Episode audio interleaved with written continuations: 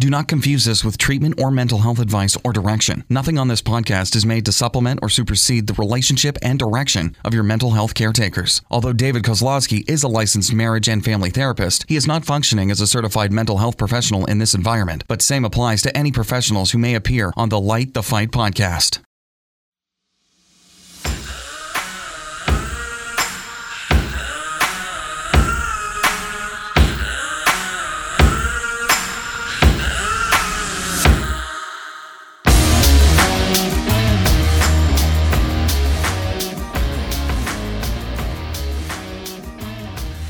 What's up, everybody? Welcome to the Light the Fight podcast. I'm your host, David, and with me is not Heidi. Mm-hmm. He does not look anything like Heidi Swap, but my mm. good friend, uh, well, let me call you by official title.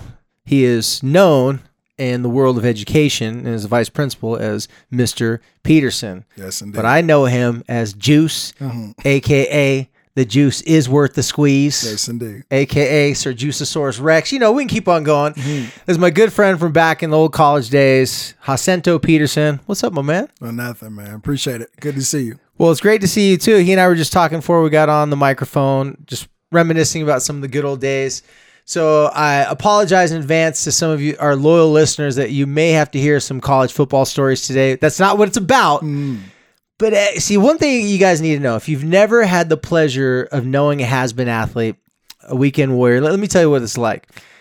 They're going to bring up their old high school days, their old college days, their accolades.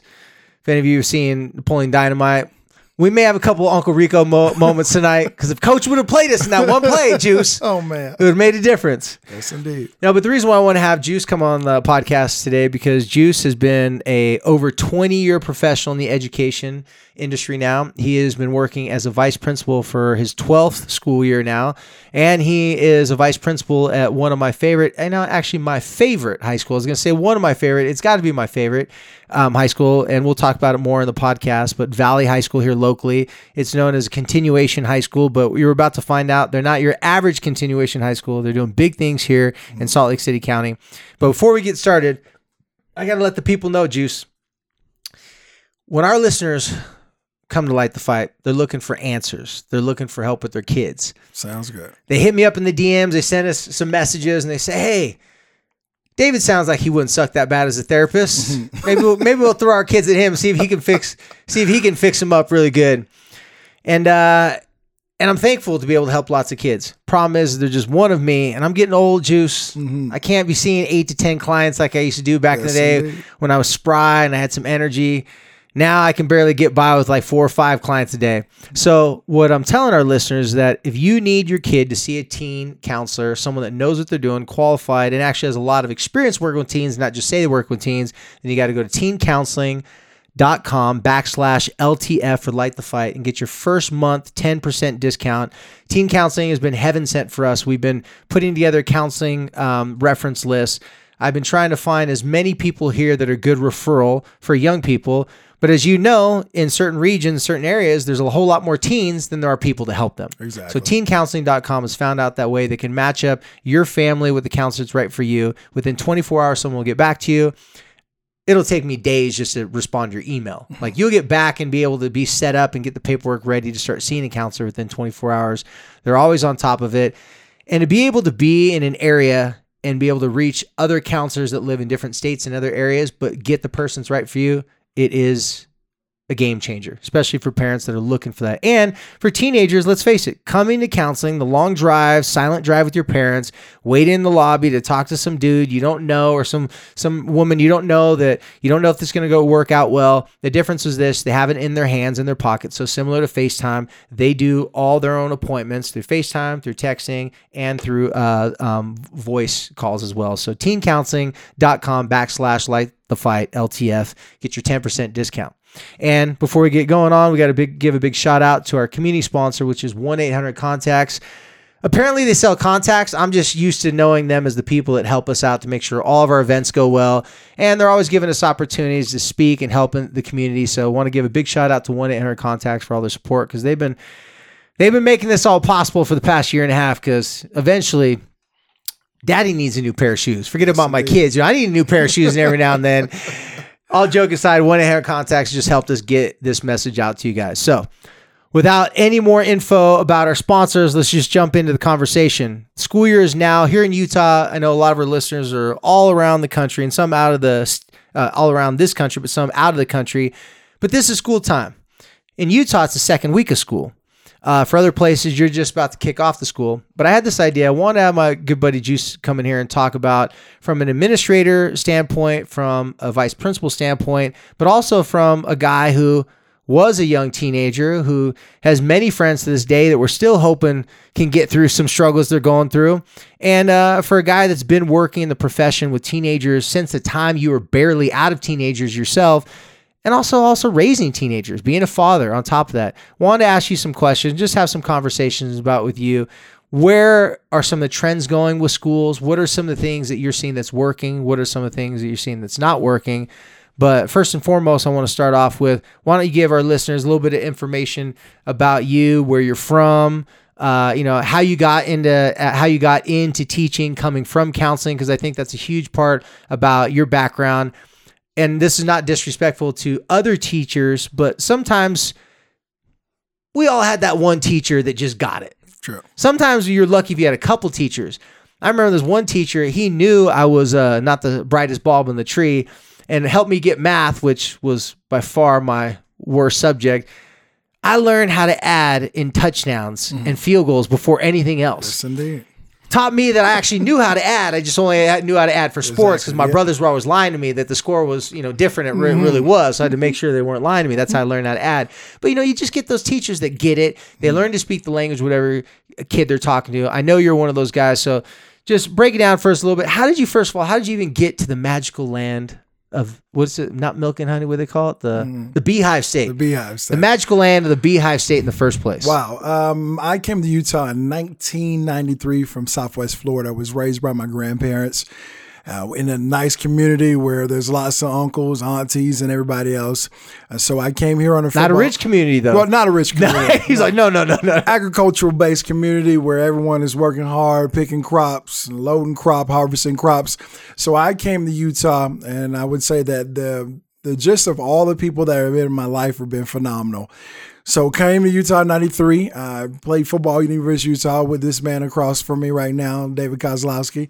Probably one of the best experiences that I've ever had because I grew up in a pretty much a predominantly black neighborhood. So a lot of these conversations, uh, multicultural, cross-cultural conversations wouldn't have taken place. So Yeah. it was pretty good. Um, and so with that, I segued into the business world, doing some HR stuff.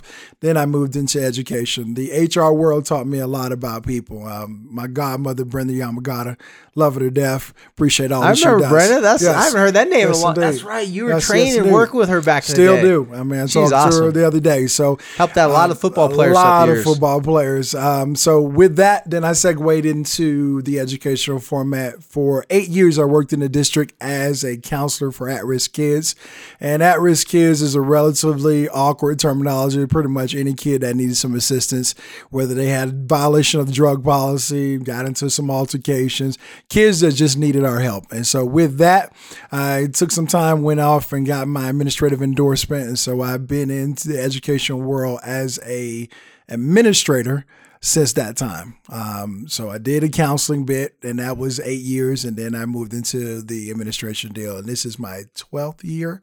So a grand total of twenty years. I think eight and twelve is twenty.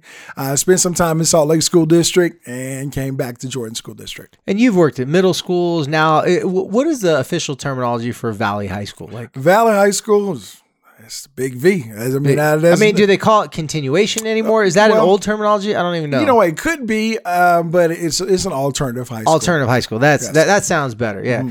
Back when I was growing up, that we just called them continuation Yes, high schools. yes, indeed. Okay, alternative. I like that. Sounds better.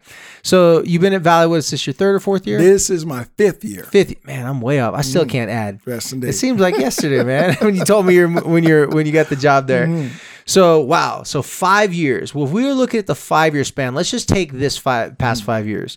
So our listeners are very well aware of the the mental health struggles that you know a lot of young people have had, um, the effects of suicide on the communities and families. It's it's no secret here in the state of Utah that uh, suicide is the leading cause of death for 10 to 17 year olds. It's really leading cause of death for 10 to 14 year olds. I mean 10 to 24 year olds.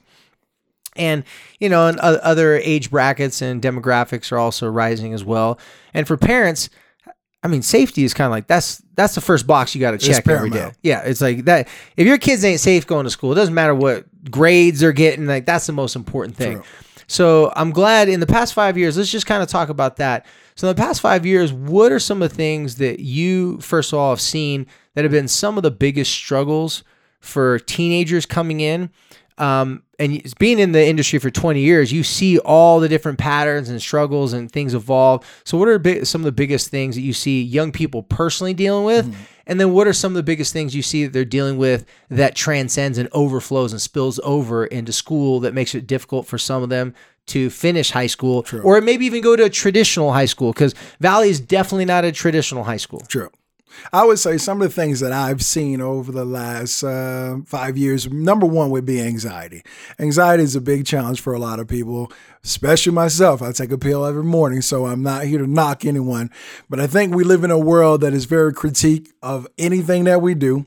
Um, if you look on any form of social media, someone's going to pass judgment on someone else it could also be some self-esteem problems within yourself. And so sometimes all that stuff kind of spread and spills into the education world.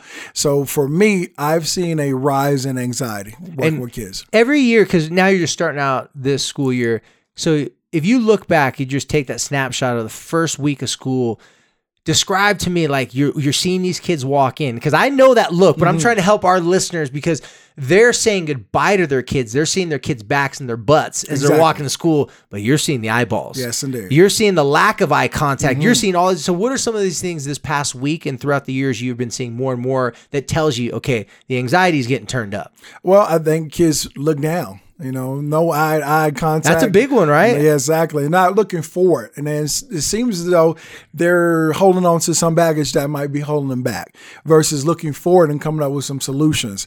Um, I just want to just get this across. First of all, I'm not an expert in working with kids. I still got some kids at home. I have a, a 20 year old, almost a 17 year old, 14 year old, and also a nine year old. So I don't consider myself an expert, but I think I have 20 years of best practices to try to jump into this world. Yeah. And so, with that being said, I see a lot of kids that are struggling, especially in the state of Utah.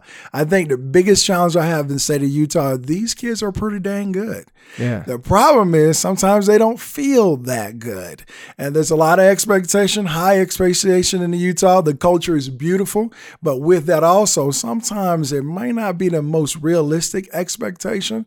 You just do your best. And most more likely your parents will be okay with just do your best. You know, I couldn't agree with that more, man. I like the way you said that. You know, you can tell me and Juice come from the same cloth. I always make everything rhyme. Everybody's like, "Why do you make everything rhyme?" I'm like, I used to want to be a rapper, but we won't talk about that. but no, uh, you, you're right. In Utah, I would agree with it because you and I both come from different areas, and we've worked, you know, and we spent a lot of time in our home states, and I would agree with that. These kids are pretty good Yes. they just for some reason you're seeing them walk in and they have that look in there like they don't feel good like Yes. something inside of them is off and before we got uh, live on the podcast i'd said something to you and we just had a conversation I, I i see it too that you know the kids that i've worked with that are more of what you call the lower socioeconomic status uh, at risk like Mm-hmm. Yes. Mm-hmm. those kids that are say at risk right those kids to me have so much day-to-day struggle mm-hmm. and it does kind of callous them and it does give them that like anti-fragile mm-hmm. attitude like you know i can handle tough stuff. But it seems like one of the biggest gaps for them is they're missing out on opportunities. True. they just don't have the access to resources and opportunities. You know they don't have a choice to go well do i want to go to this college or that college and, and know it's going to be paid for um, but on the kids here, I see not that there's kids that don't meet the social, economic, lower status and you know difficulty at risk type of qualities, but I see the majority of kids are more the middle to somewhat upper class, and they have more opportunities than they know what to do with, but they lack in the personal in like the struggle like True. some sort of purposeful struggle that gives them that grit and that grind like i can do hard things what do you think about that I, I think part of it is a generational thing. I think our parents get get afforded us the opportunity to have failure. our parents had that Yes, immigration exactly. mentality they're Yes, like indeed. immigrants they're like we're gonna make it no matter what five jobs It actually, you know, build some callous on our spirit. yeah Today's parent, which includes myself, yeah we don't want our kids to have to go through the same pains that we Hell went through. no. so because of that, we don't give them the opportunity to grow. So if we can give them the opportunity to grow within reason so that they are not endangering themselves and so that they don't put themselves in harm's way, these things will make them stronger. For certain, you know, what doesn't break you will make you stronger. So I do think that we just need to give kids opportunity to have some failure. So how how would some of those opportunities look um, in school? Mm-hmm. Because you're seeing these. I'm just mad. You're seeing these kids walking in. Um, they're not making eye contact. Mm-hmm. You know, you can tell that they're visibly nervous, anxious. But it's not just like a first day of school anxious True. and nervous. Like that's what he said. You could tell they're good kids. You you talk them one on one. Every kid I've ever sent to your school, it, it brings such a big smile on my face because I say, listen, go to the school it's going to be a good because a lot of them just they just couldn't fit in the box of the traditional school or they had a bad reputation and they just mm-hmm. needed a fresh start i say go to the school when you get in there look for the big black dude mister mm-hmm. peterson tell him that you know me and every single one of them not just the first week of school not just second week of school the whole entire year be like man Mr. Peterson just come sit with me in my class. Man, I'm just having a bad day. And Mr. Peterson just started talking to me, or I could go and talk to him. Mm-hmm. And instantly they know that there's a person that's going to relieve some of that anxiety and stress because it's almost like you're like, you know, the teen whisperer. Like I was watching Cesar Millan the other day. Like he walks in, he's like, hey, just don't look at the dog, just play it cool, be relaxed, and the dog will vibe off of you. Where a lot of people come like, what's wrong? What happened? Mm-hmm. And the kid's like, oh, snap. Now I'm really in trouble, Yes, right? indeed. And so for you, getting back to giving these kids opportunities, mm-hmm. what would that look like for a teacher, for an administrator? Because I know the things that you do. Mm-hmm. I want parents to know what you do, not just you, but also what other great educators do mm-hmm. to provide that safety and security and help the kids be relieved from the anxiety. Because there's plenty of reasons to have anxiety getting True. good grades, doing your homework. But when you have all this other stuff going on inside your head, there's not space True. to be able to do your homework, or as like you said, to have tough experiences. True. So with the kids at my school, I think I start off with letting them know who I am. I'm a person that grew up in some challenging neighborhoods. I grew up in a trailer. Um, know that my house is is plenty bigger than my trailer that I grew up in. So I just want them to know And less people living in it. Live in it. But I want them to know that great things could happen. You know, with all the people who've supported me throughout my life, the folks that I've leaned on, I said they always say that you should stand on the shoulders of giants. I feel like I've done that so many t- different times. So when kids come in contact with me, I spend a lot of time with them, letting them know that it's okay to make mistakes. Life is full of mistakes do not make crazy mistakes now. There, are some things that you can't hit a reset button on, but for the most part, when you make a mistake, it's just going to make you stronger. Um, some of the things I think teachers can do when kids bomb tests. Give them opportunity to retake that test. I know a lot of people are doing standard based grading um, or mastery based Yeah. grading right now, and that gives kids the understanding that you know what. Sometimes if you're working in a, in a job, you might make a mistake, and with that, if the mistake is not big, like if you're building a bridge Yeah. and it collapses, that might not be a good move. Yeah. But for the everyday, every activities, there's okay to make mistakes, and those things will give you the opportunity to do better next time. You know, and think about how many kids are really going to turn into adults that have jobs where they can't make mistakes ever. Very How many kids are going to be Navy SEALs, build design, bridge designers, um, you know, skyscrape designers?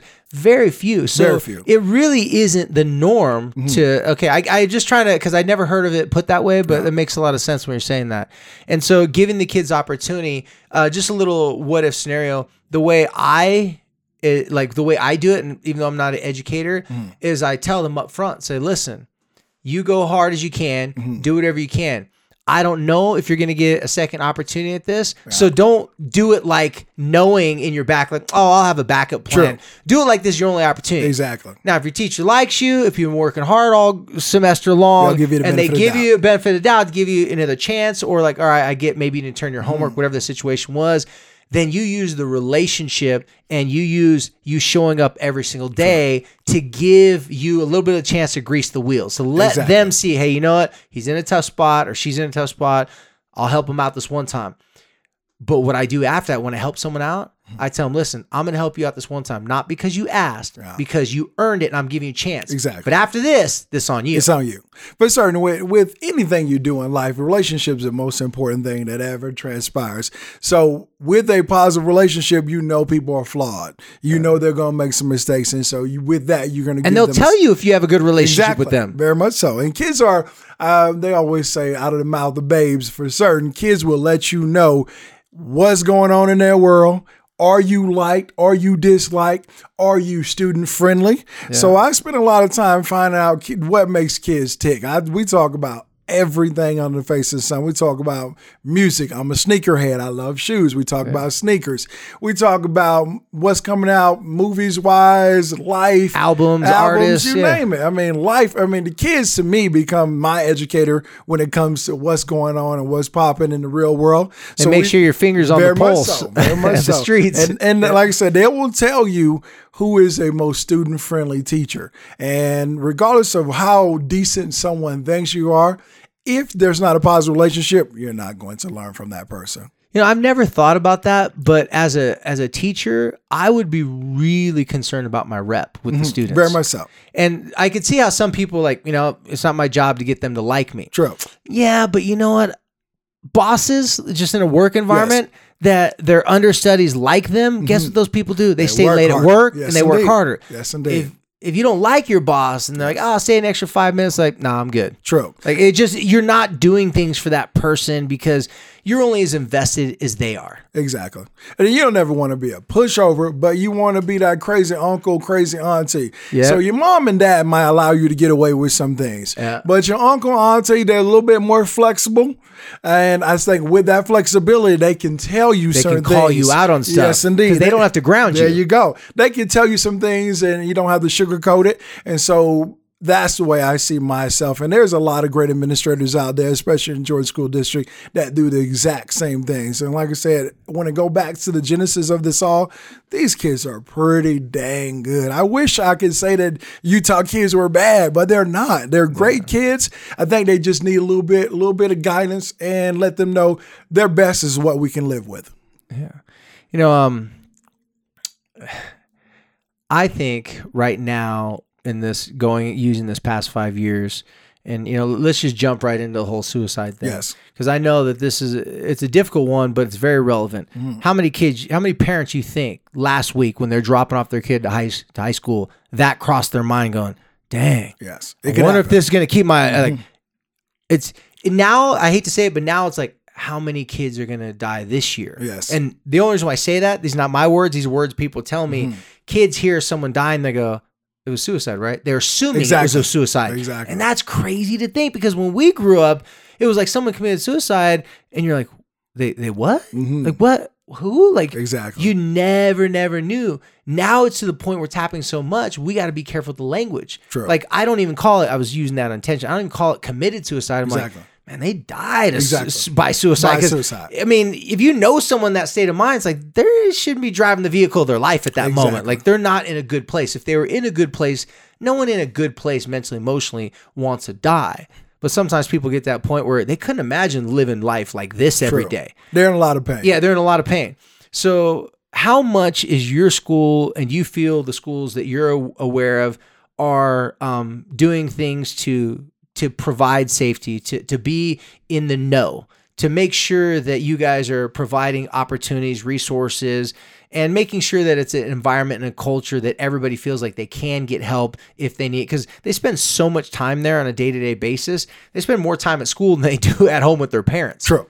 So, what are some things that you think right now in the past five years that you've liked that Mm. are growing, and and things that maybe even you would still want to be impl- implemented in the future? I think some of the things that I've liked, uh, first and foremost, is the increase of the ratio of counselor to students. And for me, if you have more counselors, you can catch kids before they fall through the cracks. In addition to that, they've been adding some social workers to the population, social workers, counselors, and just hiring teachers that care about kids. Constant communication with parents and that we're on the same team and we are we're actually invested in this child's life.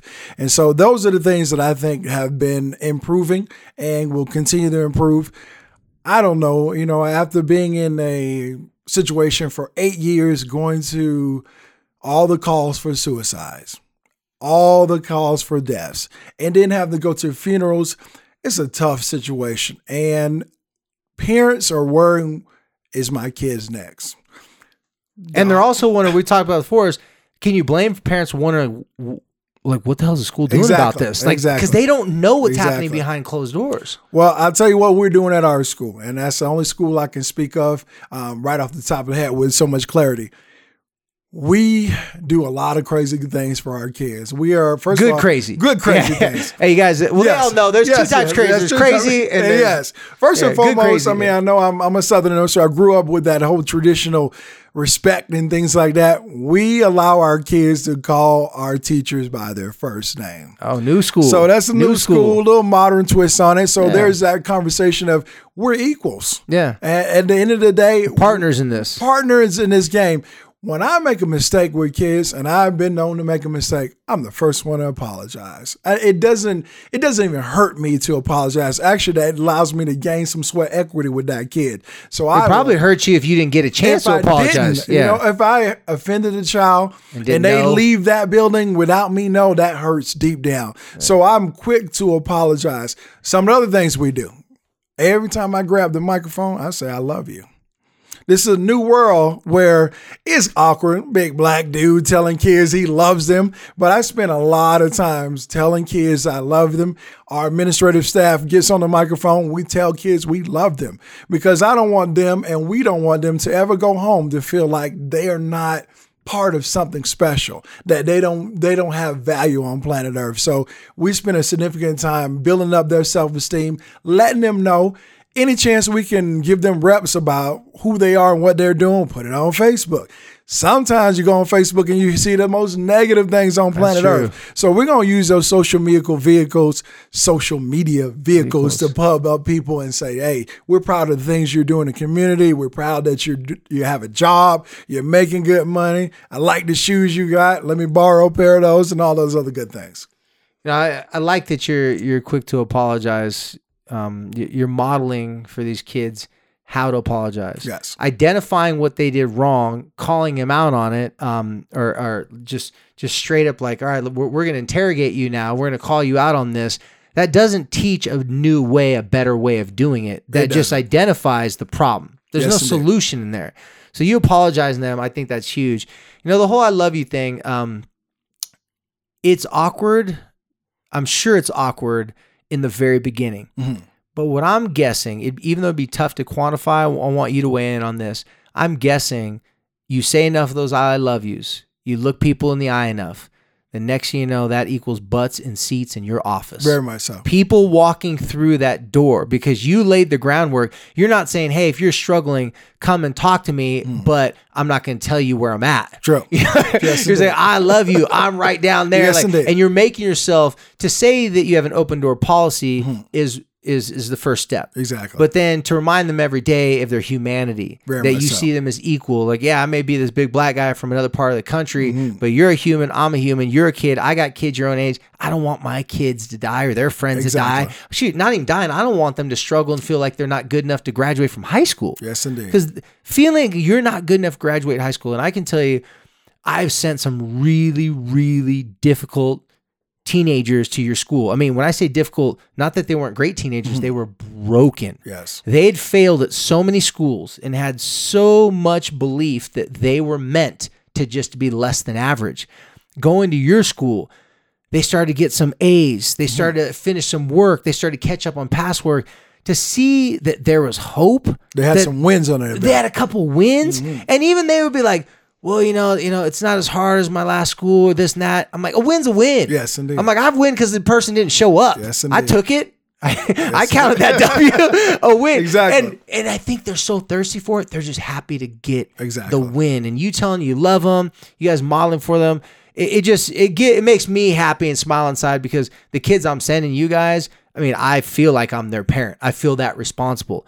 And you know that you know I've lost, you know, um, you know, a couple young people that I specifically I've known unfortunately far too many people have died from suicide, but two that, you know, they were in my under my umbrella, they're in my keep underneath my wing that have passed away. Going to those funerals, speaking and being Yes. in those situations, yeah, I've gone to their funeral. They're buried, they're gone, they're dead. But every single kid leaving and br- living and breathing, I'm looking at saying, I don't want to go to their funeral. Exactly. There's so much that can be done that just there's so many petty things that we don't have to do anymore. Like telling a kid, like, what the hell's wrong with you? Okay, from our generation, that was sometimes a language of love. Very much so. Very much so. I, I Every remember, day. Yeah, I remember. I remember when my coaches told me, and, and you know the coach it was. Mm-hmm. I was like, dude, I made all these amazing plays. Uh-huh. I did all this stuff. You didn't give me one thank you. I dropped one pass, and you're all of my stuff yelling at me. Mm-hmm. And all he indeed. said was, "The day I stopped yelling at you is the day you need to worry about it." Exactly. And I looked at him. I go, "Wait, what? Wait. So you're telling me by you yelling at me, you're Uh-huh. telling me I'm doing a good job?" He said, "Exactly." I said. Mine's me like home. All right. Exactly. I'm all right, Dad. It was like it was the same thing I grew up with. It was this weird, like we had to figure it out. But back then, I think most was figured out. I think kids, you try that now, True. they go, "Oh, damn, I'm worthless." They're gonna shut You down. hate me. They're gonna shut down. And we don't mean that, but True. we're coming from the old school. It comes out of our mouth sometimes. Yes, I'm sure you've done this with I'm your own the- kids. You've heard your own I'm the- grandparents. You're like, damn it, why'd I say that? I'm the worst cat ever. I mean, I remember taking my older boys. We went to see the movie Fences, yep. and I left and I collapsed to the ground when I walked out of that movie theater because I was Denzel. There's Yep. no question about it. This education world is so important to me. Being successful in life is so important to me that I want them to give it their all. Now, can I live with anything less than? It's gonna be tough. If- But if I know you giving your all, then I can live with that. Yeah. So it's it, you know I, I'll be honest with you. Sometimes I make some mistake. Luckily, I have a great wife that edges on the other side and helps me with these. She's a little bit better with those things She's called words. Yes, indeed. Yes, indeed. she's a little bit better. The weird part is I'm a counselor by trade, but she's a children whisperer, so that makes it a little different.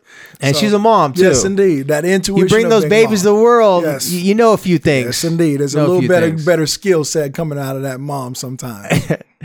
You know, um, one thing too that I was kind of hoping to hear you weigh in on a little bit is with all the kids that I've sent there, it it has done great things for their self confidence, mm-hmm. done great things for them just to be able to move on to the work environment. A lot of them don't. A lot of them don't go into college, but to mm-hmm. have that piece of paper saying, "I got a high school diploma, I finished this, I was successful." What are some of the things that you found from the kids in recent years that have come through Valley High School that have got those connections with you that come back to report back to you? The reason why I'm mm-hmm. asking you this is because I'm fortunate enough to have a lot of teenagers that come just message me, mm-hmm. thank you so much. And I get to see the other end of it. Now, parents bring their kids to me when their kids are a hot mess and mm-hmm. things are blowing up. They don't bring them by to say hi once they're all good now. Yes, indeed. It's kind of like the front news of the newspaper.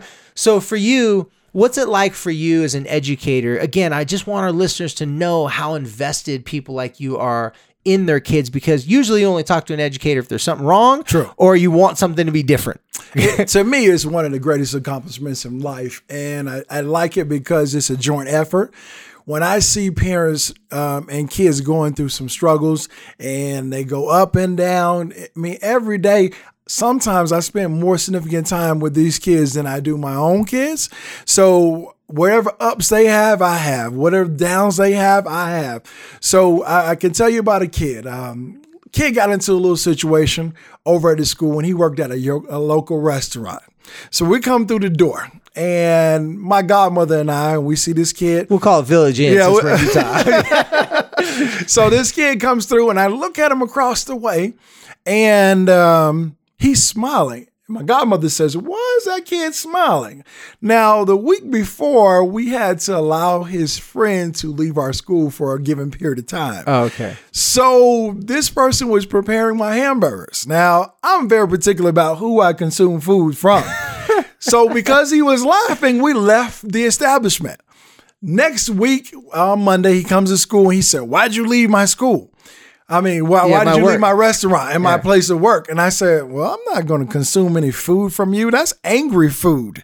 So he and I met together and we talked for about an hour. Brought my phenomenal secretary Joanne in to mediate the conference. Yeah. And so we sat together and we talked about this for an hour. hour. And he said, Well, I can see why you didn't eat. And I said, Well, do you understand why I'm not going to consume your food? After that, we broke bread. He said he apologized. I apologized, and I told him that was the circumstance for we where we're in. So we had to let his friend disappear. From that day on, we bonded on some some. And basically, crazy what he's stuff. saying is he had to ask the person politely to leave, and if they didn't leave politely, they're going to help them leave. Exactly. So we bonded on some things, and every time I see that kid, it's something special. It's something beautiful. He came over this fall, and when I saw him, I felt like, man, I won an Academy Award, and. I know it was not my just my hard work and labor. Is this kid put in so much time? His mom put in so much time, and the effort that he he moved towards, based on life circumstance, he could have quit but he didn't. He kept persevering, and so that to me is is the beautifulness of it. And the fact that he trusted you enough to sit down with you. Yes, indeed. because yes, indeed. a lot of times whether it be teachers parents whatever we may overshoot and overlook a magical great thing happen in the relationship right in front of us. We're too focused on the problem. Exactly. we may be so focused on the problem we may not realize that the fact that this kid is willing to talk to us about the problem let's acknowledge that win first. Exactly. because that's not given easily. To be a trusted adult to these teenagers you don't get to a school like Valley or you don't go through high school, you know, even if you're going to just, you know, a normal public high school, you don't get all the way up until 12th grade without feeling like you've trusted people that have done you that wrong. laid you down. That have let you down, Yes, that people have made promises didn't fall through. Mm-hmm.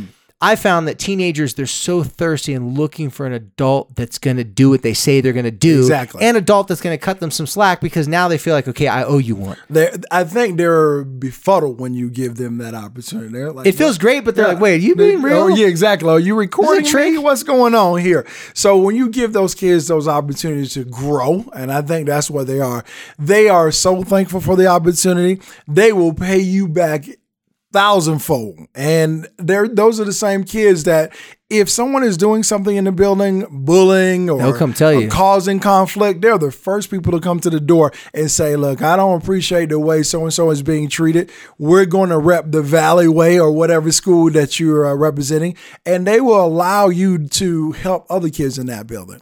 You know, we just did a, a podcast last week um, that uh, at first I was starting to regret. I, I put up my mug uh, before we started the podcast. I should I said. I Said Juice, check out this picture we posted last week. He's like, I know that guy. I seen those bangs flowing in the Yes, Jeep with no top on, Yes, right? indeed. Yes, indeed. old black Jeep back in the day. And um, you know, I we posted that picture because the whole entire episode was basically about your kid's gonna bring home some ragamuffin friends. Exactly. They're gonna bring home some friends that all your parenting spider senses be like, "Doo, doo, doo, doo, doo," Mm-hmm. run. You may say things like, "Oh, why don't you go hang out with Steve?" You know that you know he seems like more of your kind of friend. Exactly. Or they'll just say flat out, "They're stupid." Parents usually like to say that they want to give everybody a chance, but when their kids bring home some weird looking kids, they start becoming real bigots. Real, they become bigots real quick. So I don't know, but those kids that wear their skinny jeans like that, they start being like critical about everything and judgmental. And so uh, our episode was basically about don't judge a teen by their profile picture. I mean, just be just because they're sharing all this weird hairstyles, Mm. funny looks, maybe they cuss a lot, stuff Mm-hmm. like that. These kids may have been through some difficult things, but they may have learned from some Very of those much things. so. One of the biggest tricks is you want to bring those kids underneath your wing. Mm-hmm. You're not giving them the carte blanche to come over and sleep at your house or eat your food whenever you want, but you're saying, "Hey, listen, come here. You're you're friends with my kid. We're here at our house. Exactly. Here's This how, we, how we do do it. things." Here we're we consider we treat each other like family. Exactly. So what that means is when you come to our house, we're gonna feed you, but you're also gonna be respectful, ask thank you, please. They a lot of times they have never been taught that. True. And they have a better chance. Their own parents will be like, man, they're more respectful at your house than mine because they get the game. They know going over to your house Mm. is an honor and you treat them with respect and you're different. So they're going to want to pay that forward back to you. But that's the whole episode was if you want to know what's really going on inside your kids' friend social groups, Exactly. you bring the kids Bring under your to your house, of course. Yeah, do not push them away because now what you do is you create a loyalty between your child and this indeed. kid. Your kid may not even know the kid. True. The, the kid just said something that made them f- laugh one time. They go, "I like that kid. We're best friends." You know, a teenager's like, "Oh, my best friend that I met two days ago." And loyalty is very important for the kid world. Very And important. once they feel like they're part of your family, they're generally not going to let you down. Now they might bring some shenanigans your way, but they can see your face and see your frown when they take their kid into a circumstance. So they will probably not engage in such battle. And if they did, I remember a situation that happened like this with the family. Took the kid in. For the most part, he was great, but ended up stealing like 20 bucks from them. Mm-hmm. They asked me what to do with it. Make a really long story short, I told them, listen, you go up to the kid, say, listen, you know, we got 20 bucks missing, corner our cameras. You're the only person that came in our house. You know, they, they told me you could stop by, blah, blah, blah. I said, we're not saying you did it, We just want to let you know if you did steal that money, your family, we love you. We realize you made a mistake. Maybe you needed it. All we want you to do is give us the money back and acknowledge that you did it. And make you it mow your grass. If you didn't, then no big deal because we're not accusing Exactly. you of doing it. Exactly. What did the kid do? Head down, shaking. His fear. This kid had a couple tattoos, a piercing. His fear, not even mm-hmm. able to look them in the eyes, and he admitted that he did it.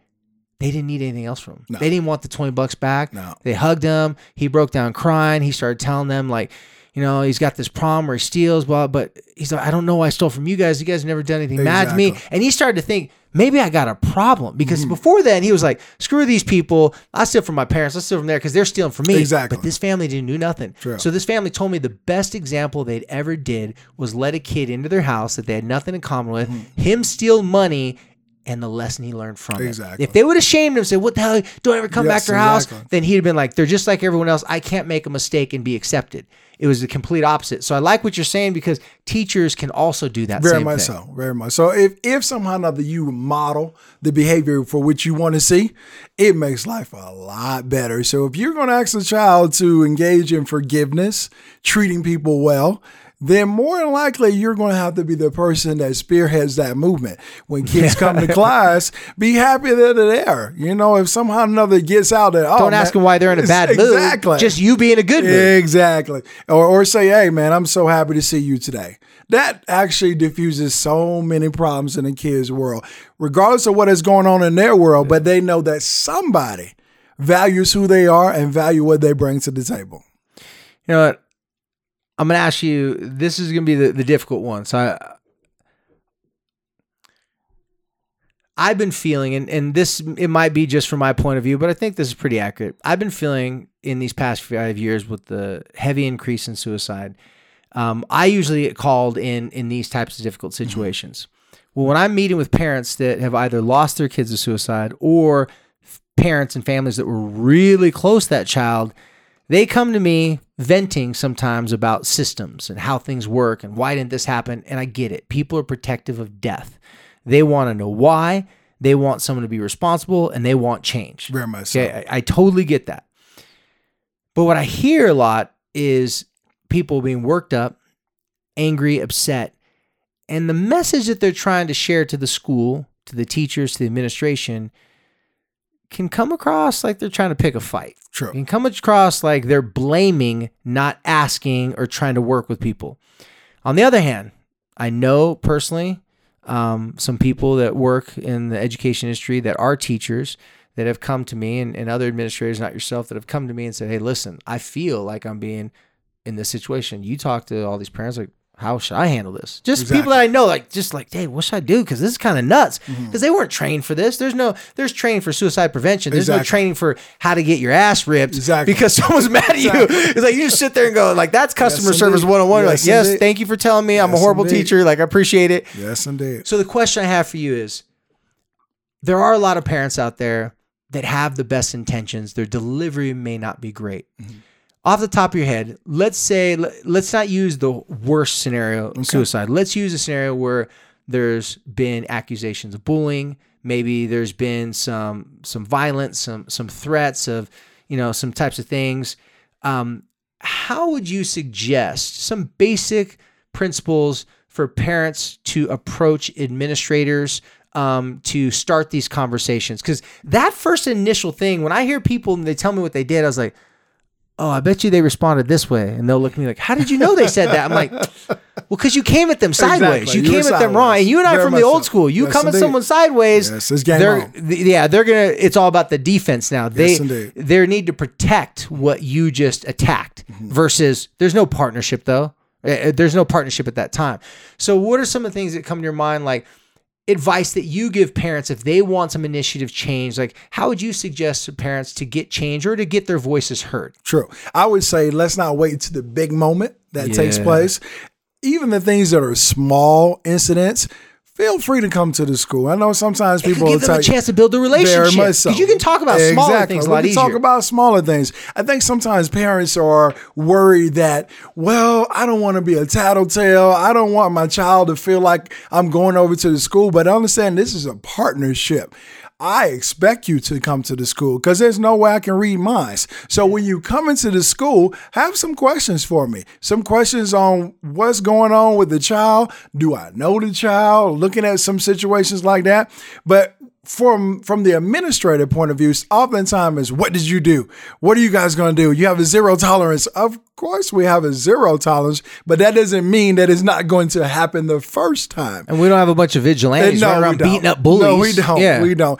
Um, in a situation like bullying, more than likely that child who's doing the bullying has their own set of concerns. Yeah. So just like we talked about earlier, to find a way to bring that kid in, especially if he lives in your neighborhood. Yeah. But for the administrative point of view, just just say, look, this is a circumstance that's going on. I need some assistance, and I assure you, most assistant principals, and most administrative staff will be more than happy. They understand that what you're bringing to the school is your most precious commodity, and so it's important that we try to help you out and help your kids be successful. If they're feeling like they're being bullied or treated bad, they're not going to learn. And learning and teaching is what we do most. So it's very important that we are familiar with what's going on. Honestly, I wouldn't text. I wouldn't email. Not important Now, it's a, if it's important, come on in. And I assure you, regardless of what the circumstances, if you come to my school, I'm gonna stop what I'm doing because I feel like your time, your energy, and your child are important. the paperwork can get done anytime Yeah, it can get done anytime. Yeah. But face to face interactions are the best way to resolve some conflict. Do not make somewhat deals with your kids that says, well, I'm not going to go this time, but if something else happens, then I'm going to go to the school. If you have an inkling that there's something going on with your child, please come to the school. Let's sit down. Let's broker a deal. Let's come up with a situation where we can resolve the conflict with your child. So he or she does not have to go down that journey. There's a lot of crazy things, you know. Yeah. Sometimes parents will see things on social media. If there's something you're seeing on social media, although it may not impact school, it ultimately does impact school, especially if those two individuals actually go to the same school. So don't be hesitant to come into the building and have a conversation with your administrator or your counselor. do, do you invite uh, parents in the beginning of the school year with that same type of Very much so. invitation say, hey if there's something's going on because what you just said i thought would be great to because sometimes people need the invitation they need to be told hey listen here's the call to action if you feel something's going on because nothing warrants the need for a partnership better than a problem Very much so. and so if there's a problem, come to us a problem. We'll get some reps, practice, working out some, oh, there's some attendance issues. Let's work through that. Exactly. By the way, my name's Mr. Peterson. What's Exactly. your name? You know, how this all came about, um, one in particular, friend of mine who's a teacher, she came to me and there's a couple suicides at her school. And she said um, at a couple different cases, because she had a close relationship with the student, she felt that the parents attacked her for not doing more and um, she'd asked me if if I'd had that happen to me when I'd lost um, two boys to suicide. I said no. Thankfully, I didn't get anything from the parents that they thought it was my fault. They didn't trust me. And she said, well, "Why not?" And I said, "Well, because I made it a point when I'm counseling the teenager to always set time aside in that hour for the parent. I may not meet with the parent every time." But other times I'll meet with the parent solely on their own time. Exactly. It really becomes like I'm counseling the parent now on how to approach the teenager versus me just giving reports to the parent.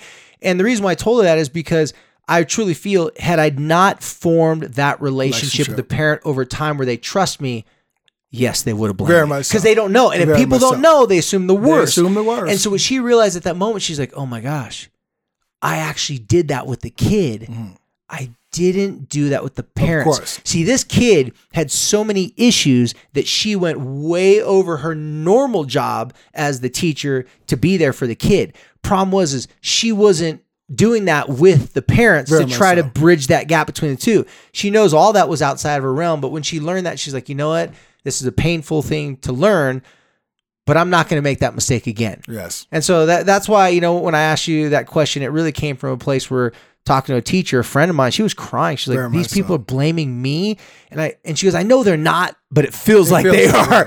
Well, you know, And she was not like a defensive fight person. She just folded and started crying in front of the parent, like, I'm so sorry. She was apologizing as if she had blame, even though she didn't. Well, what you're dealing with the most precious commodity. And so when kids are small, the most important thing is that they're safe. Yeah. When they're older, that they're happy. Yeah. And so things like suicide make people question what in the world was going on in my child's life that he or she was so unhappy, but because of that, then they became unsafe. So the most important thing that I think we could do as a Teflon Don Yeah. is to throw out the opportunity for a positive relationship. And that's with all stakeholders. Moms, dads, uncle, uncles, aunties. And like I said, if I said I have an open door policy, I really do have an open door policy, but particularly with the child. Yeah. In that that kid is with me all day, every day. And if a child would leave my presence and never felt like they couldn't speak with me, and I feel like I'm a failure. With the moms and dads, they always welcome to come on through because you know what? We're in a partnership raising these kids. And as you as a parent, if there's an issue with your kid, you so. want to walk straight through the school. you don't want to so. like go to five, six different people. You want to be, hey, I want to have a relationship with this person because later so. on in the year, if things go down and pop off, I want to go right to that Very person. so. I, just point example, my daughter is transitioning into another school, and I know the school. I used to work at this school, and I try to handpick those teachers. Heck yeah. and I know, like I said, the old school generation, like you just get what you get. Exactly. Yes, that indeed. teacher's hard. Good. Exactly. So the teachers that I've selected, those were the same teachers we help hire. And I expect them to push my child. I expect them to call me if there's a circumstance. But the other part is I'm gonna hold my child accountable too. Yeah. Don't make me look bad when you're in the presence of these teachers that I consider my colleagues too. Yeah. So it's a partnership on both sides. Well, you know, thank you so much for that. I, I know there's a lot of parents out there that have had bad experiences that surrounded in some way, shape, or form had to deal with school. Like I said, they're the majority of their waking hours during this time of year is Yes, school. indeed. And parents like, man, I haven't even seen my kid. Like they're spending the time over there. Like, what are they doing? What are they teaching? What they're learning? I don't think parents. I don't think it's a natural inclination to blame the school for your kid's problems. But when you can't understand your kid's problems, True. when you feel like there's disconnection with your with your kid, it's easy to want to look for someone to blame. Very much so. And I like your guys' approach that you're not just do, doing the open door policy, but you're saying the things that people say so. when they actually are available to talk to someone. I love you. I have your back. Yes, indeed. Look at me in the eyes. They look up, say, "Hey, you're gonna have a great day." Yes, and if you don't have a good day, you know where I'm at. Very much so. Very much so. you know where I'm at. Yes, indeed. And we, we hit the hallways quite often too. Every break, you know, our administrative staff is in the hallway. I know. can I see hear from the I- kids. We can see the sadness. And, uh, you know, when you see the sadness, hey, man, what's going on today? Because what's going on with you in your world is more important on than some of the things that we consider the most important. Don't get me wrong. Academics are very important. However, if I don't feel good about myself, they are not going to be successful. So I used to think it was all about uh, social and emotional type things. Yeah. But I see that they go hand in hand because if you're successful in your academic world, then your social and emotional is going to increase. And vice versa. If you feel good about yourself, more than likely you're going to do better in the classroom. Absolutely. So the, we- the odds are in your favor if you're in a good mental and emotional very much place. so. Very much so. So uh, now a couple of final closing up words before we wrap it up today. Um, as the vice principal of a high school, as a father, as a person that's been there and done that in in your industry, what are some of the things and and I want your our parents to hear what you're telling teenagers. Yes, indeed. So when they're coming to you and they're saying things like, I don't know if school's for me, I don't know if I can make it through these difficult times in life, what have been some of the things that you can stand, uh, that you can state are tested, tried, and true? It could be a body language thing. Now, not everybody's gonna have your personality. True. Not everybody's, you know, handsome dark chocolate Very like much so, yourself. right? I know much it's so. not their fault. Very They so. just didn't get the DNA you got. you know, not everybody has that natural charisma and to connect with people. I bring this up because uh, sometimes when I do these parenting seminars, uh, parents will ask me questions. They'll say, or they'll they'll make statements and ask me questions. Say, Dave, but the stuff that you're saying, it's easy for you, but I wasn't even cool as a teenager. So you're asking me, you know, like to be cool. I don't know how to be cool, and I tell them things like, you don't have to be cool to play it. Cool. Exactly. Like you can play it Exactly. cool. So, what are some of the things that you do? And just by telling parents what you do, it can give them ideas of how to approach their kids in the same way because you're seeing them walk into school with those looks. They're seeing them walk into the front door True. with those looks. And un- it's job security for me, but most parents screw up that first couple sentences when their kids come home from school and Yes, make their kids run and put their headphones on. The parents are chasing them through the house. Do you want some cookies? Do you want to be my friend? And they get all desperate and then they get mad that their kid's not talking to them and starts a fight. So, what are some of the things your go tos that you just let kids know when they're in difficult places or going through difficult True. times? What's up? I mean, essentially, what's up is the, the the gateway to just about anything. And the funny thing is, you the way he says it, it's not even a question. It's like, tell me what's exactly. up. Tell me. It's what's like, up. tell me It's- what's it's up. a directive. It's a more- directive, more not a question. Yeah. But I, I think even before that, it's established some positive relationship with your knucklehead kids, and they're good kids. But you know what I miss most about being a parent is driving in the car with my kid. Those great conversation about life and what's going on. Some of the best teaching moments are the things that you have overcome yourself in life. So don't ever forget to tell kids those stories about what you had to overcome, your grandparents have overcome, and all those things. So they see you as a human. Dad is a role that you take upon. But sometimes it's just it's just good to be your first name. I'm Juice, and I love that my kids think of me as just Juice, the dude that sometimes is a little wild, a little bit crazy. So we kind of bridge the gap by just talking about who and what's going on. So when I see kids in the hallway, the first thing I'm saying is, "What's up?" Because I know your spirit. I know what's going on with you. I've seen you 175 days and you have smiles on your faces. So, what's going on with you right now? How can we come together and come up with a solution so that you're not having that, that frown uh, of ugliness on your face? So, those kids realize that, you know what? Adults, they're, they're weird creatures. But when you spend some significant times with them trying to gather information, then you become on the same level playing field now that adult is not that big dude or the people that are over ages of X, Y, and Z. It's a person who is taking a vested interest in who I am and what's going on. Once that happened, now everything is open. And the fact that they know they can come back. I mean, there's not about time and space.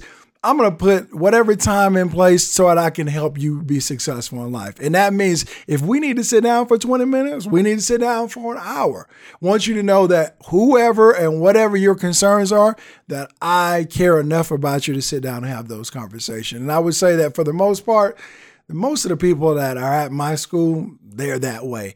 My secretaries and my office, and I'm saying my secretaries like I'm a Yeah. CEO of a company, but they're the best people on planet Earth. The counselors in my my school, they meet with kids four times a year, mandatory, so that they know what's going on. Um, in addition to that, you know, great people in the cafeteria. I mean, these are the people that when kids don't have money, we, we find a little, we ain't gonna tell you how it happens, but they Yeah. find some food for kids. One of the greatest extension of love is food. And so Food if is a representation of love. Truly, I mean, if you look at Yeah. all the treaties in the world, we've seen people break bread and have some food on the table. Yeah. So the things that the folks do at our school, our teachers finding opportunity to give the kids the wonderful resolve to be successful in life and letting them know they are worth something. Dude, I, I wish we had our camera on. Normally, for for everyone out there, today we actually had to record in my office today. Uh, our studio is kind of under construction with some stuff, and um, but I wish we're we're recording this and putting this up on uh um, on YouTube video recording. I mean, if you could see the confidence in my boy Juice's face right now, because what you just said of how to approach the kids. What didn't get conveyed is that you like that's why I said you weren't asking them a question. You were saying Very that so. listen, tell me what's going on. Exactly. The confidence that you display, and I've seen you do this with kids. You look at them like that curious look, like, mm-hmm. "What's your deal? Tell me." Exactly. Exactly. But it's not a question. It's just like it's like. Now you sound like Graves. It's, it's, yeah. T- t- tell me what your deal is. Exactly. Tell me, What tell me what on? your problem is. and Yes, it's like, well, but you've built, you've established the relationship, so. and then when you say something to them, you have to say it with complete confidence. Very much so. They say, I may not know exactly what's wrong with you, but I know there's a disturbance in the force Yes, somewhere. indeed. You don't have to tell me now, but I see you. You can't hide it from Very me. much so. And think about it, in the world of social media, one thing that we learn about human beings, they like to be seen. Very much. They like to be heard. And it's even a thing where people will say, Hey, I don't feel like I'm being seen in this relationship. Okay, well, that's the problem. But what happens when someone sees you? You feel like the the covers got exposed. You're like looking at them and going, Damn, I guess I better tell them what's going on. Yes, indeed. It's like, You got me. Exactly. Everybody wants someone to know they're struggling without telling them that they're struggling. True. Everyone wants to feel like another human being relates to you and connects with you so well because our closest relationships, it's as if they can read our Very minds. so. Our best friends, our partners, like, come on, man. I know you told everybody else you're fine. I can tell something's wrong. And then they break down and tell you, tell you some crazy things. So we've had enough experience as adults to know what you see on the outside, there could be stuff on the inside. So everyone that just listened to what he said, know that when he said it, he said it with complete body language confidence that this isn't a conversation that you can't have with me. It's just a matter of time. Very much so. It's just a matter Yes, of time. And then you know, Langston Hughes always talking about wearing a mask. Yeah. And sometimes kids have the ability to hide things. But if you've been around them for a certain period of time, you know what is going on in their world. And so with that being said, kids are willing to they might push you off the the initial time, Off the but snet- off the scent. but then they're coming back. They're coming back because they know that people care about them. And once they understand that you care about them, they're not going to run away from you. They're going to confide in you. They're going to look for wisdom from you. And when that happens, then we're going to resolve a lot of these conflicts. And we, if we don't resolve it, we're going to chip away with it. And so that the next time we can come up with some solution to resolve it. You know, I I call it being that Google guy or that Google girl because before Google came about, mm. we only had our uncles and. Aunties to so. go to. We only had the neighbors. We only had the we. There's a few trusted adults. Younger kids were like, case of stuff hits the fan, my parents get crazy. I need to have a couple other adults around just to make indeed. sure I'm okay. Very much so. For me, it was my uncle George, and I used to always go to him like, man, my mom's crazy. But like, I know she's crazy. I'm like. She is right. Like I'm not. Exactly. He's like, yeah. He's like, don't tell her I told you that. so she'll kill me if I, if I tell her I agreed with that. Yes, but indeed. that uncle, right when he said that, I was like, okay, that's an OG. I can go to him. Exactly. Something about it said I could go to him. But I call those Google guys or Google girls, meaning Yes. they're better than Google. Very much Because so. Google don't tell you Yeah. like face to face, like, yeah, that person's tripping. Or, yeah, like you're right. Your, your parents are wrong. You got to approach it this way. Google doesn't validate you hmm. and then tell you how to do something with that in a relationship standpoint. so. So I appreciate so much, Juice, for you coming down here, taking the time to just share with us all the things you've learned in, in the over 20 years, not just as an administrator and working this in the education, but as administrator, a father, a friend, and someone just cares about these young kids.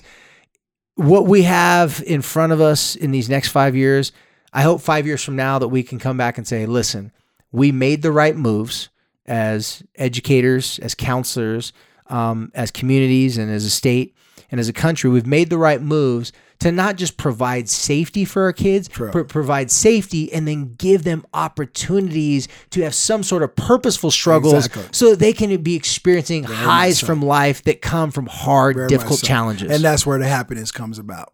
Yeah. Well, I'll tell you what, uh, before we end, I just want to say a couple words on my man Juice here. I think I've told you this once before, but um, you know, this guy in front of me, it doesn't surprise me that he's in the position that he's in right now, uh, working with kids and having such a huge influence on kids. I've never met a young person that knew that I knew Juice and didn't say, I love Mr. Peterson.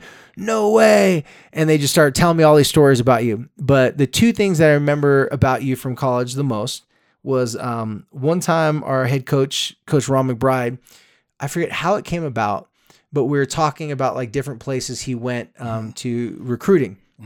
And he told me the story recently when I had him on my radio show.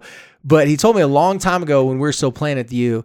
And you know, when you're a young 21 year old man, I'm not thinking about other people's stories, their much so. background, life. I'm just like, does that guy piss me off or is he chill and I like him? You're definitely on the chill and I like you category. I probably piss you off, but I talk too much. You never, you, you just did your work. You shut up. And so um, I remember him telling me, we were asking about what was the most poverty stricken, Mm. the the most lowest socioeconomic status area, family home. Because he'd tell he told us that he Yes, went through some difficult times, and he didn't even hesitate. He's like, "Oh, Juice's house," Yeah.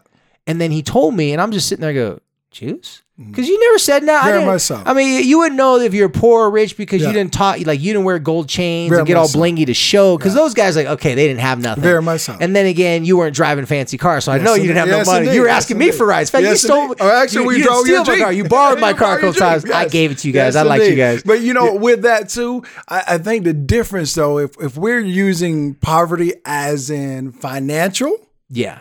Then for certain I would have been in that category. Yeah. But if you're talking about support, I have two great grandparents, phenomenal people. I had uncles, I had aunties, I had expectations. Everybody was in it together. Church experience that taught me how to speak in, you know, in the public forum. So I would say if you said financially, poverty. But if you said resources, rich, beyond Well, repair. Well, and, and that's that's basically what I was getting to because he said, "Man, like there's all these people in the small little spot. There's holes in the ceiling, Yes, like indeed. you know." And he was just, but he said he was humbled by it. But I'll never forget what he told me. He goes, he talked to your grandma, Mm-hmm. and she only had one question for him because you know you're getting you're highly recruited Yes, by a lot of people, and she was like, she's like, okay, so so what's my son gonna get, or what's my grandson gonna get if he comes play football with you? Exactly. And Coach McBride, as you know, he wasn't down for paying players. Uh-huh, Like he's not exactly. that kind of a guy. Uh-huh. Like he's like not doing like he has other issues, Exactly. not that. His issues were might have been laying hands on too many of us. right? Exactly. And so, and I remember I was just listening. I was really curious the story. And he asked, you know, she asked me like, you know, what are you going to give my son? And he's, I looked at her and I said, ma'am, we're going to give your son an education. He's going to leave our school with a college education. And I forget how he said it, but she like looked over she, her shoulder, and said, Juice, you going to the University of Utah. Exactly. exactly. She didn't ask you. exactly. She goes, "You're going It's to university," deal. and he goes, "I'd never had a grandma." She looked, so that's where you're going. Exactly. And, I go, "What'd you say?" And he's like, "Yes, grandma." Yes, That's all he said. yes, He indeed. he just acknowledged it happened. Exactly. And here's the reason why I connected with that. I was raised by my grandmother, yes, indeed. And nobody knew I was adopted by my grandmother. Mm-hmm. It was for me, it was a secret, kind of a shameful thing. And uh, I remember going, "Dang!" Like, not only did this grandma that was such a cool story came from, I was, I don't want to say jealous, but I looked at you and I like looked up to you. I'm like, man, I wish I was like that. Yeah. And I wish my grandma was like that because my grandma was great in a lot of ways. But she didn't really see, you know, those like education. Like she knew it was important, but it wasn't really emphasized at our school, at, at our household. So that was the, you know, the, that was one of the just most biggest thing. But the second biggest things that went right along with it, I remember you were in, uh, was it Austin Hall? Yes. You lived in Austin Hall, Yes, right? was, I used No, I was in. Yeah, I was, It was in Austin, yeah, it was Hall. Austin Hall, yeah. So I was asked to return to the dorms for a second year Uh-huh. uh, by the University of Utah uh, faculty. exactly. Apparently, which was stupid. I got all this trouble Yes. my freshman year in the in the dorms. They go, your punishment exactly. is you have to do another year in the dorms. I'm like, you guys didn't think this through too well. That's where I got in all the trouble at. And so I was staying another year in the dorms. I remember one night um, we're all going to go out. It's the school year just started. I'm like, and we went over to, to your dorm, and we're like, Juice, let's go. Like, who was your na- roommate at the time? Anthony Harris. Anthony Harris. So Anthony was ready to roll with us. He was ready to go to the club with us. We're Exactly. We're, going to Manhattan or something Uh-huh. like that. And we're like, Juice, come on. You're like, nah, man, I'm good. yeah. And I was just like, come on, Juice, you never hang out with us. Come on, man. Like, nah, man, I'm good. I'm good. And then Anthony was like, oh, man, he's going to be serious studying. Yeah. And I thought he was joking. I'm like, come on, man, you ain't studying. You looked at me. You're like, yeah, I am. Yes, indeed. And I remember it was this weird, awkward moment. I was like, are you in serious? And I like looked Yes. around and everybody's like, oh, you don't know about Juice? Like, Juice like goes to class and studies. And I looked at you and I looked in the mirror, even though there was no mirror. I just looked at myself. I'm like, you got to get your crap together, Dave. I was because I knew the story about your Uh-huh. background, Yes, and I was I would looked up to you so much. I'm like, I wish I had that Yes, sort of background story and drive because we didn't have money, we didn't have all those things, but because my grandmother felt so bad that my Yes. mom just had her issues, she bought me everything like I was spoiled and rich. I never did my laundry. I never cooked for myself. So I was the poorest kid with the richest, baddest behavior. I like I had the bad behaviors of a oh, spoiled Oh, rich man. kid, but we're broke. Yes, Bad combination trying Well, to eat you know- sushi on a on a ghetto budget, you know. Exactly. Well, in my circumstance, you know, I my my father and mother had me when they were about 18 years of age, and my grandparents came and got me. And so my granddad was a guy that was planting crops and harvesting them and taking it to the next level. And my grandmother was type person that probably made about five thousand dollars a given year. All the time. Yeah. So she was the type of person that would pick oranges, and cucumbers, and provide me an opportunity so I can have cliques so that I can play football. So when I came to the University of Utah, this was an opportunity for success. It was a business meeting. It was a four-year business Oh, I could tell you weren't playing yes, around. Indeed. Yes, indeed. So I, I In fact, you even told me at the time. I said, "Dan, I said, why? So why are you going to all those classes?" Yes. Like, come on, man. It's like you know, just college, whatever. And I remember you said something like, "So, man, I got a lot of people back home. I got to go home and feed." Exactly. And you're laughing, but I later found out. Yes, well, I knew at that time, like, oh, he was being serious. champion. That's what I mean. If you if you come from hard situations, your job is not to fail.